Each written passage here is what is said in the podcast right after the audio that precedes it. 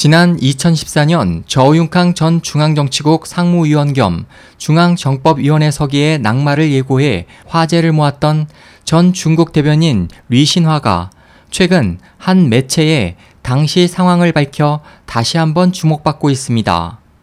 12일 홍콩 사우스차이나 모닝포스트에 따르면 리 전 대변인은 최근 후난성 정협 대변지인 상성바오에 2014년 3월 2일 정협 개막 기자회견 당시 저우융캉의 상황에 대한 기자의 질문에 니둥더라는 표현을 사용해 그의 낙마를 간접적으로 시사한 것에 대한 입장을 밝혔습니다.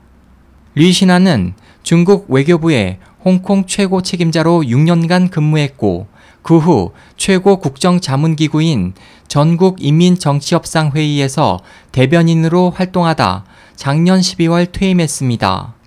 리 씨는 2014년 정협 개막 기자회견 당시 저우융캉에 대한 정협의 입장을 묻는 질문에 설령 고위직에 있더라도 당 기율과 국법을 위반했다면 엄하게 처벌해야 한다고 말한 뒤 니둥더라는 말을 덧붙여 저우융캉이 당 기율과 국법에 따라 처벌될 것을 암시한 바 있습니다.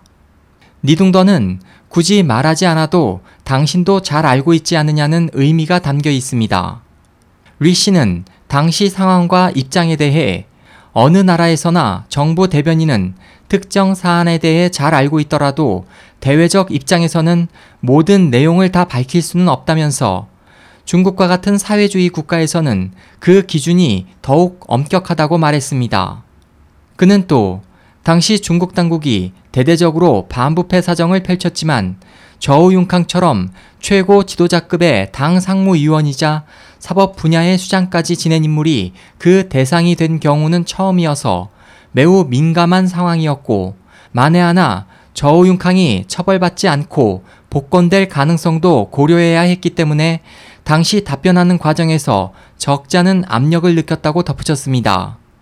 당시 러시의 저우융캉의 낙마와 구속 수사 가능성을 암시한 니둥더 발언은 중국 인터넷을 뜨겁게 달구며 최고 유행어로 등극했습니다.